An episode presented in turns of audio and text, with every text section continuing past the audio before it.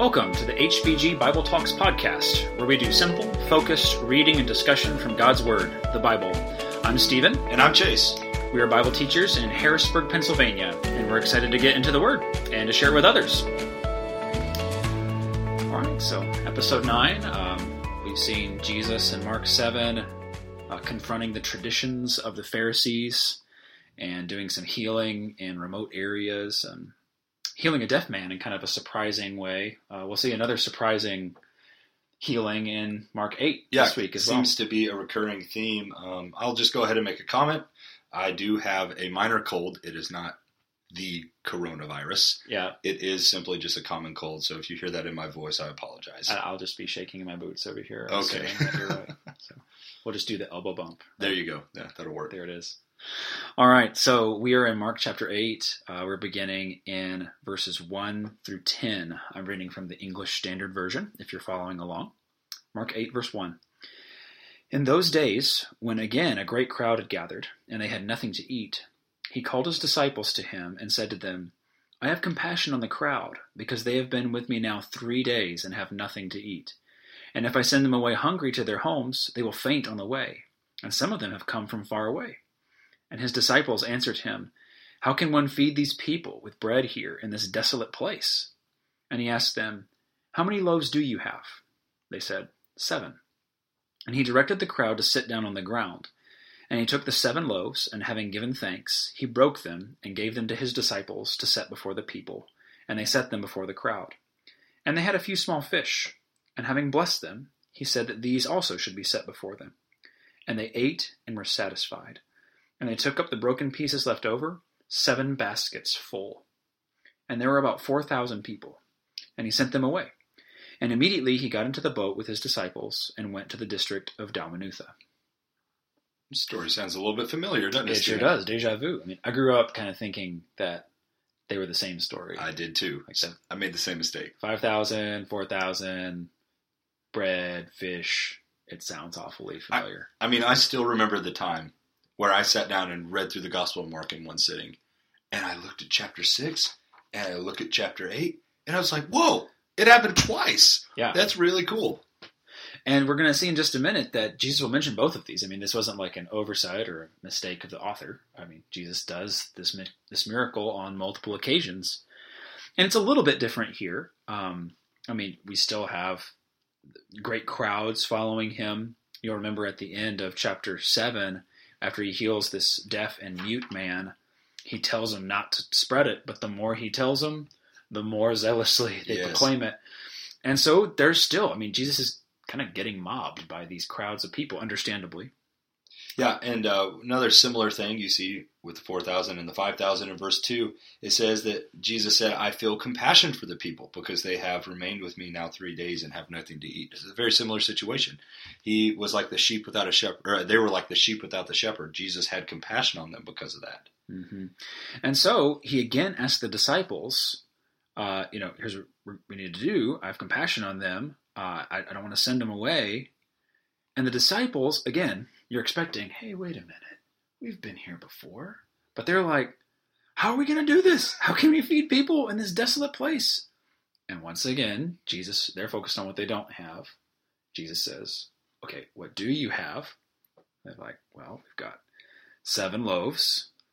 And so he has the crowd sit down on the ground.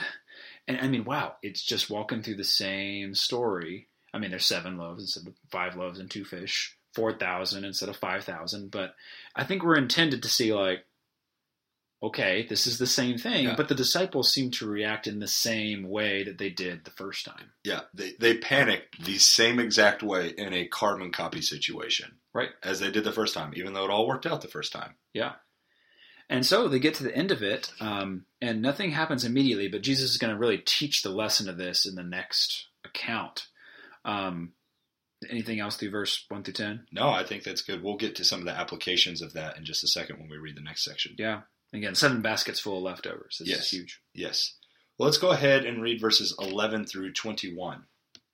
The Pharisees came out and began to argue with him, seeking from him a sign from heaven to test him. Sighing deeply in his spirit, he said, Why does this generation seek for a sign? Truly I say to you, no sign will be given to this generation. Leaving them, he again embarked and went away to the other side. And they had forgotten to take bread, and did not have more than one loaf in the boat with them. And he was giving orders to them, saying, Watch out! Beware of the leaven of the Pharisees and the leaven of Herod. They began to discuss with one another the fact that they had no bread.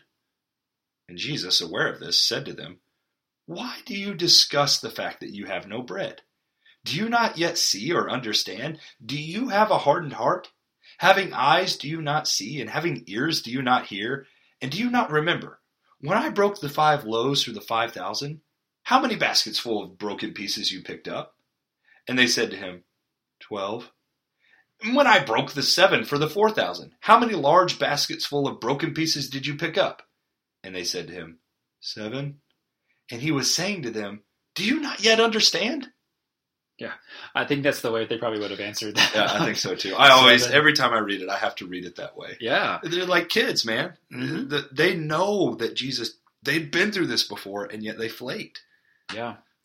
So introducing this, the Pharisees come up and they're asking for a sign, but it's clearly not because Jesus hasn't been doing signs. I mean, at this point, if you're reading the gospel, you're like, what do you mean? Give him a sign? Like, what more can he do? Yeah. than he's already done. And so they're trying to test him. And in verse 12, again, this is interesting. He, he sighed deeply in his spirit. I mean, I just think this is that. why does this generation seek for a sign? Truly, I say to you, no sign will be given to this generation. And so, right after that episode, they're in the boat. They're going to the other side of the Sea of Galilee. And they only have one loaf. So we've had the feeding of the 5,000, we've had the feeding of the 4,000, and now we have the feeding of the 12 with one loaf. Yeah. Which is reasonable. Right. 12 people is a pretty reasonable amount of people. 5,000, 4,000, that's a crazy amount of people. 12, Right. that's that's reasonable. And so Jesus tells them this little parable, like kind of a one sentence parable. Watch out for the leaven of the Pharisees and the leaven of Herod. Yeah. And of course, they're like, oh no, Jesus is mad because we forgot the bread. and this is where Jesus, I mean, understandably, he, he lays into them a little bit. Jesus is perfectly patient, but he also knows when they need a rebuke.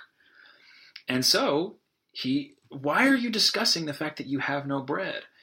Uh, do you not yet perceive or understand? Are your hearts hardened? Having eyes do you not see, and having ears do you not hear? And then he recalls, remember the 5,000? How many baskets? 12. The 4,000, how many baskets? 7. Do you not yet understand? And Mark doesn't give us the connecting all the dots here. But clearly, Jesus is expecting the disciples to remember the miracles that have happened and to start to learn who Jesus is. When Jesus delivers us through experiences, that is supposed to create within us more faith and trust and belief in Jesus. And it is kind of comical when you read it like this. You know, I've read this with people and they kind of laugh out loud sometimes at this because it is kind of funny. Like, how do you guys not realize that you've literally been through this same exact situation? But isn't that exactly what we do? Yep. We have a carbon copy situation that we've been in in the past where the Lord delivered us out of it. And when we get in that situation, we doubt the Lord. And we say, Well, I don't know what to do about this situation. And God, what He wants for us and what Jesus wants for us is to learn from those past experiences to produce faith within us so that we can have trust in the Lord in the next next experience. Yeah, that's absolutely right. And here he's trying to teach them about the Pharisees. I mean, he spent the last chapter rebuking their traditions and their hypocrisy, that their worship is vain. And now he's saying, watch out for the leaven of the Pharisees and the leaven of Herod. We we saw Herod back in chapter 6, I believe. Yes. And the The Herodians. Yeah. And so here he's trying to use leaven as as a little parable that a little hypocrisy or a little false teaching or whatever will go a long way. Uh, like like leaven spreads through a lump of dough and, and causes it to rise. Um, watch out for this dangerous teaching and attitude Yeah. of the Pharisees. So this is a really important lesson that Christ is trying to get across to his disciples, but it's being missed by them because they're still hung up on something physical. hmm That's right. So this really sets the stage perfectly for the next miracle that Jesus does. And this miracle confused me for the longest time Oh, me, too. until you start to see it in, in its context. And this is why it's so important to read the Gospels individually, because it, it helps us see the purpose of this. Um, so let's read uh, Mark chapter 8, starting in verse 22. And they came to Bethsaida, and some people brought to him a blind man and begged him to touch him. And he took the blind man by the hand and led him out of the village. And when he had spit on his eyes and laid his hands on him, he asked him, Do you see anything? And he looked up and said, I see people, but they look like trees walking. Then Jesus laid his hands on his eyes again, and he opened his eyes. His sight was restored, and he saw everything clearly. And he sent him to his home, saying, Do not even enter the village. Okay, so Jesus heals a blind man, but he kind of does it in an interesting way. Yeah, did he like mess up the first time? Yeah. You know, they take this blind man to Jesus, and Jesus, after spitting on his eyes, laying his hands on him, he asks him a question Do you see anything? And what's the guy's response? Yeah. I mean, I don't know how if he how he knew what trees looked like, but he's like, I see men, but not clearly. They're like trees walking. Yeah. So he's kind of describing what he kind of can see, but it's pretty clear. He cannot see clearly. He can kind of see a little bit, but he can't see everything. Yeah. And even for a blind man, he knows that I don't think this is all vision is supposed to be. I'm, I'm lacking something here. Mm-hmm. And so Jesus goes back to him, laid his hands on his eyes, looked intently, and he was able to see everything clearly. What in the world is going on here, Stephen? Yeah.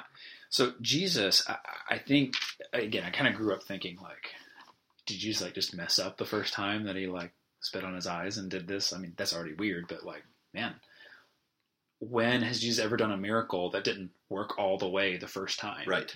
I, I think that this is very intentional of Jesus, that he is teaching his disciples a lesson in this healing that he's performing and kind of making a lesson out of it. Because the disciples see Jesus a little bit clearly. Yeah. They have some idea of who he is. He's the Christ. He's the Messiah. right. And we, we know that fact. Yeah. But we don't know exactly what that means. Right. And so Jesus, as just illustrated, they've seen him feed the 5,000, but they still don't understand when he feeds the 4,000. Like they see him clearly, but they don't see him clearly enough yet. They don't really have a grasp of who he is, even though they've been with him for a while now. And what's cool about this is this is going to continue right into the next context. But I think that Jesus' healing of this blind man illustrates our own spiritual journey. That there's a time where we're blind. We don't have any idea of what's going on spiritually. We need help.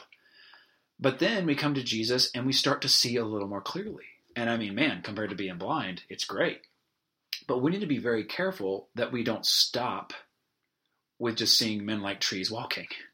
We need to keep coming back to Jesus until we can see him completely clearly and until we can see everything else completely clearly. Like we we we've been blind. I mean, as you know the hymn "Amazing Grace," quoting from John nine. I was blind, but now I see. But sometimes there's this middle ground of like I can see, but everything's a little fuzzy.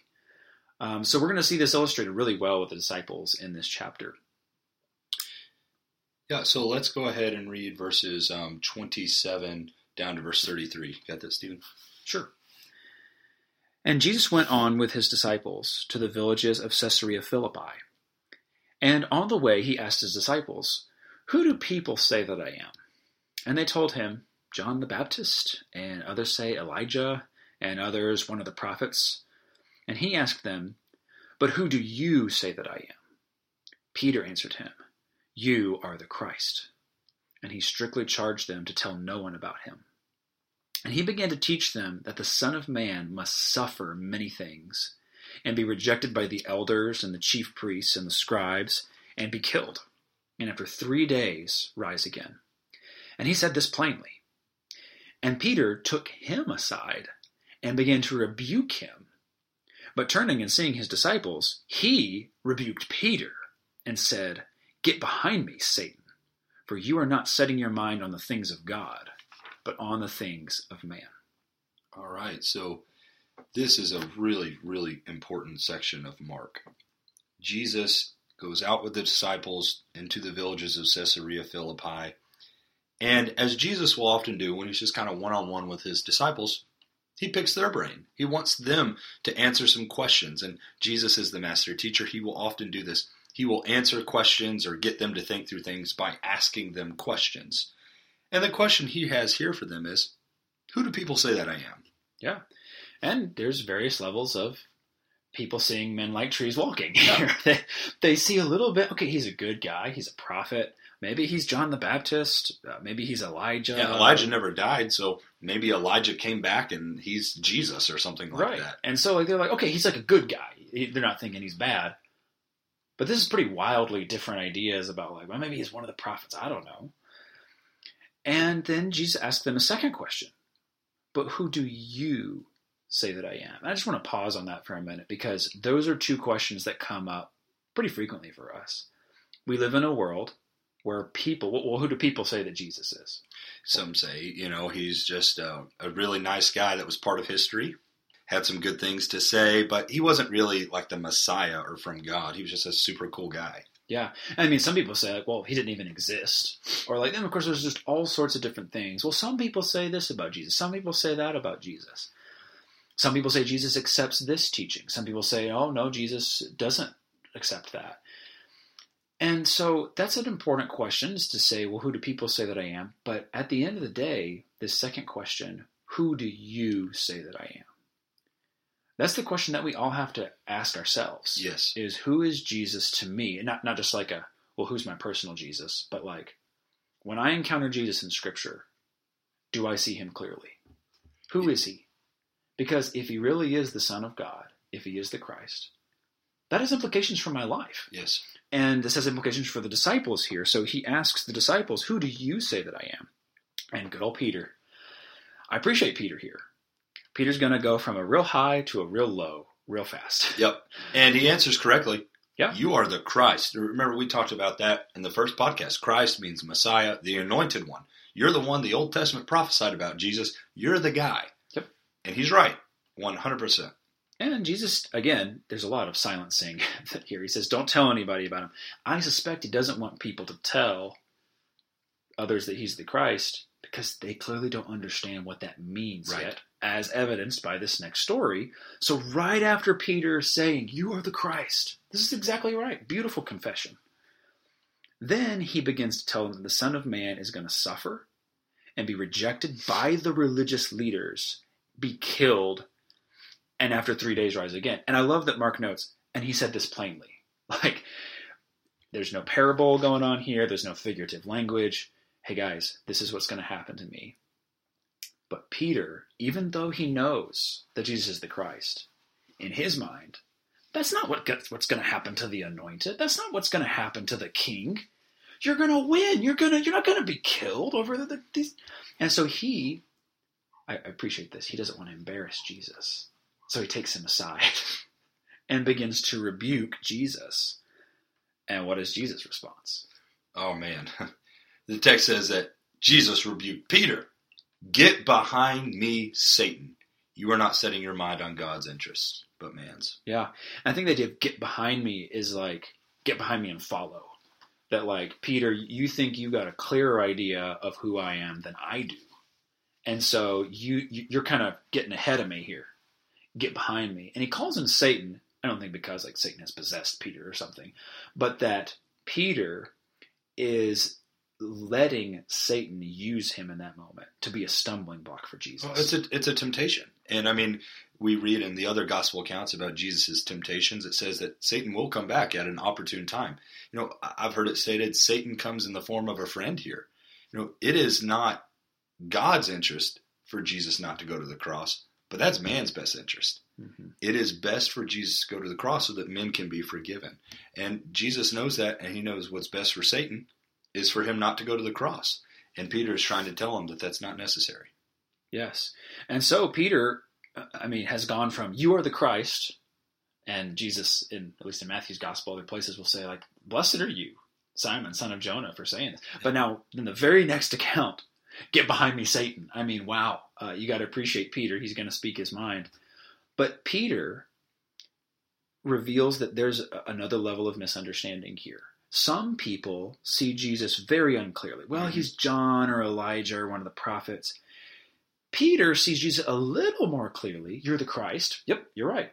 But when Jesus says, I'm going to be a crucified Christ, Peter doesn't get, he doesn't see that clearly yet. And so what follows here is actually Jesus having kind of a regroup, kind of a powwow. Like, okay, guys, time out. Like, let's regroup here. Let's talk about what it means to follow me. Because you guys don't understand. You, you're seeing men like trees walking. You're not seeing clearly yet. So, so let's let's talk about this. Yeah, sure. So let's read verses 34 of Mark 8, and we're going to read just a little bit into chapter 9, verse 1. And he summoned the crowd with his disciples and said to them, If anyone wishes to come after me, he must deny himself and take up his cross and follow me.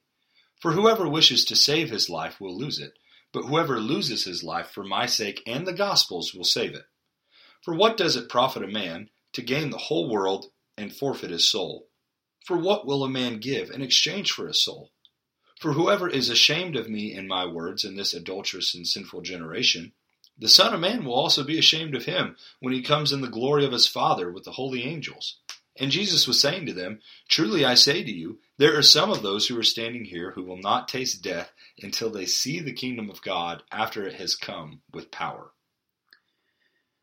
So this is a really definitive moment in Jesus' teaching. He calls the crowd to him with his disciples. He wants everybody to hear this. And he says, if you want to come after me, there's three things you need to do. You need to deny yourself and take up your cross and follow me. And man, I mean, you just spend the whole rest of the episode right there. There's so much to meditate on in those three statements. Well, let's go ahead and start with the first one. Deny yourself. What does that mean, practically speaking? Well, I think it means forget what your will is and start setting your mind on what God's will is for you. Yeah. When you have a moment where you want to give into your flesh and into your desires, you're going to deny that urge and do what God would rather have you do instead. And this is the very opposite of what our culture is telling us. Express yourself, find yourself, be yourself. Listen to that inner voice that tells you what to do. Right. And again, it's not to say that we shouldn't find our personality And within confidence. serving Christ. Yeah. But Jesus says the fundamental call of the gospel is to put yourself last. It's not about who I am or what I want. It is about denying myself and my impulses and my desires and submitting those to King Jesus, who knows better for me what I need than I know. Yeah. It, who knows better what the creature needs but the creator that made us? Exactly. And so then Jesus says something that is really hard for us to appreciate 2,000 years after this. He says, Take up your cross. And we look at that and say, Oh, yeah, like, you know, oh, that's just their cross to bear. You know, it's become this phrase in our culture Yeah. that kind of means, well, everybody's kind of got their hardships and things they have to deal with. I have a 15 minute work to commute. That's just kind of the way it is. It's my cross to bear. Yeah, we, we've kind of used that flippantly. right. But the idea here is pick up your AK 47, you know, pick up your gun. Like, it, you have got to put yourself to death if you want to follow me. You are going to your own execution now if you're going to follow after me. Now, Of course, he's not talking literal here, where there's not in, encouraging self harm or anything like that. But it is that fundamental idea of your will dying, and instead you're going to choose to do God's will. Right. And I mean, we, the symbol of the cross has become kind of ornamental now. You know, people wear like pretty crosses on their necklace or whatever. And again, there's nothing inherently wrong with that. But we, we've lost in a lot of ways culturally what the cross would have meant to them. It was the execution of a criminal, a, the torture and death of someone who had just broken the law and was at the bottom of society. It was shameful for someone to die on a cross. And so when he's saying, take up your cross and follow me, he's saying, you got to be ready to go through pain and humiliation and rejection because that's what that's what I'm going to be. And again, that was so contrary to their idea of the Messiah, their idea of the Christ. A crucified Christ was like the farthest thing from their imagination at that time. And it can be far from our imagination too, as we think of Christianity sometimes as a means to just make yourself better. The Bible's kind of this help self help book. Um, oh, your life's going to be so much better if you just believe in Jesus and, and, and come to Him and He'll take care of you. And, and yes, He will take care of you. But if we follow a crucified Christ, there's going to be things about our life that get worse. There's going to be things that get harder, but because it's the truth and because it leads to glory at the end. Yes. And so that's what Jesus is going to say. You know, deny yourself, take up your cross, and follow me. And they don't fully realize yet that following him includes the cross, but then the resurrection and glory. But if we're going to follow in Jesus' footsteps, we have to take up our cross. He says, if anyone's going to follow me, this is what you got to do.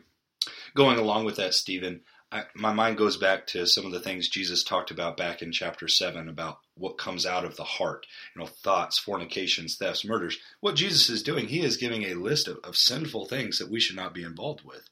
So if we're going to put ourselves to death, if we're going to put to death our desires, the next time we're tempted to go out and, and act out sexually in, in a sexually immoral way, we got to stop ourselves. That's the idea of denying yourself. So I think it's really important for everyone that's listening and me and you to think about practical ways we can take up that cross every single day. Mm-hmm. What am I going to stop doing today in order to follow Jesus better? That's right.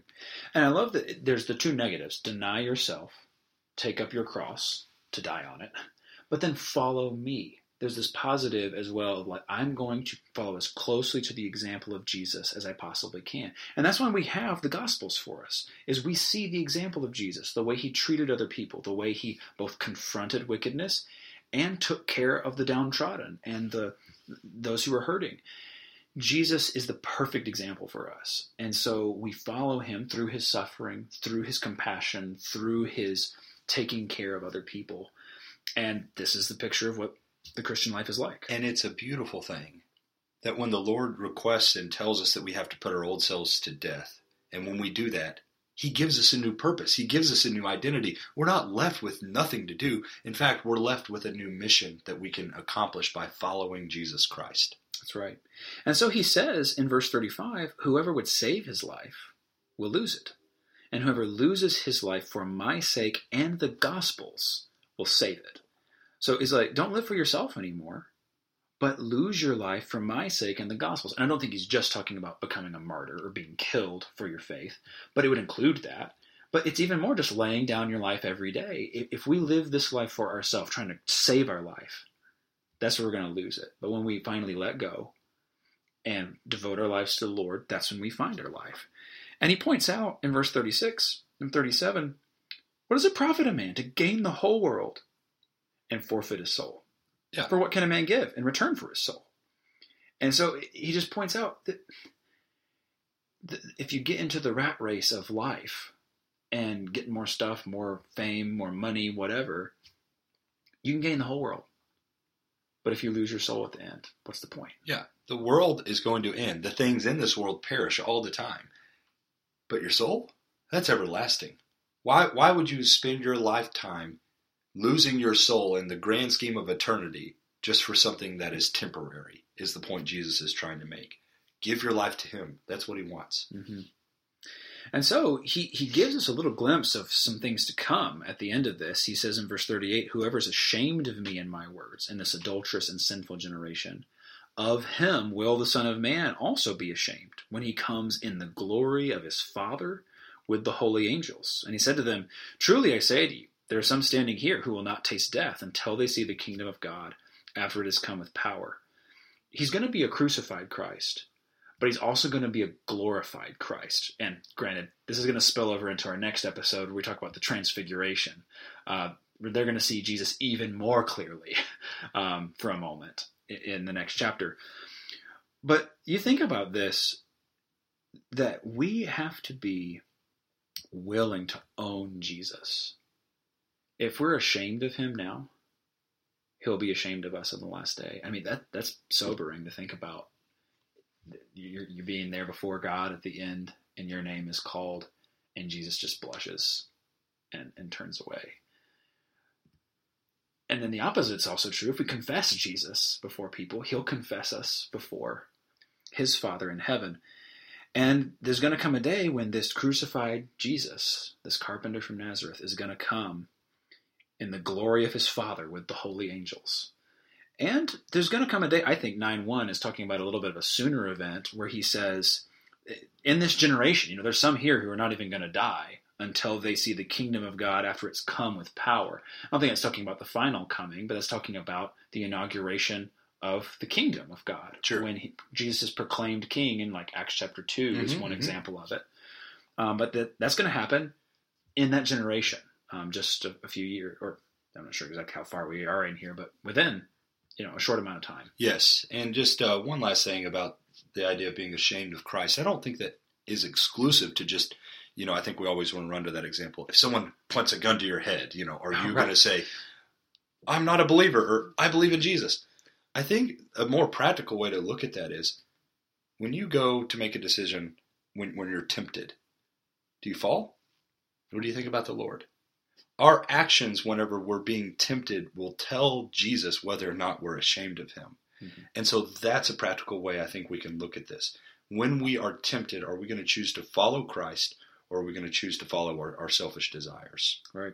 And in social situations where we have opportunity to talk about Jesus with others, talk about, well, why are you different? Why are you avoiding that? Or why are you doing this good thing?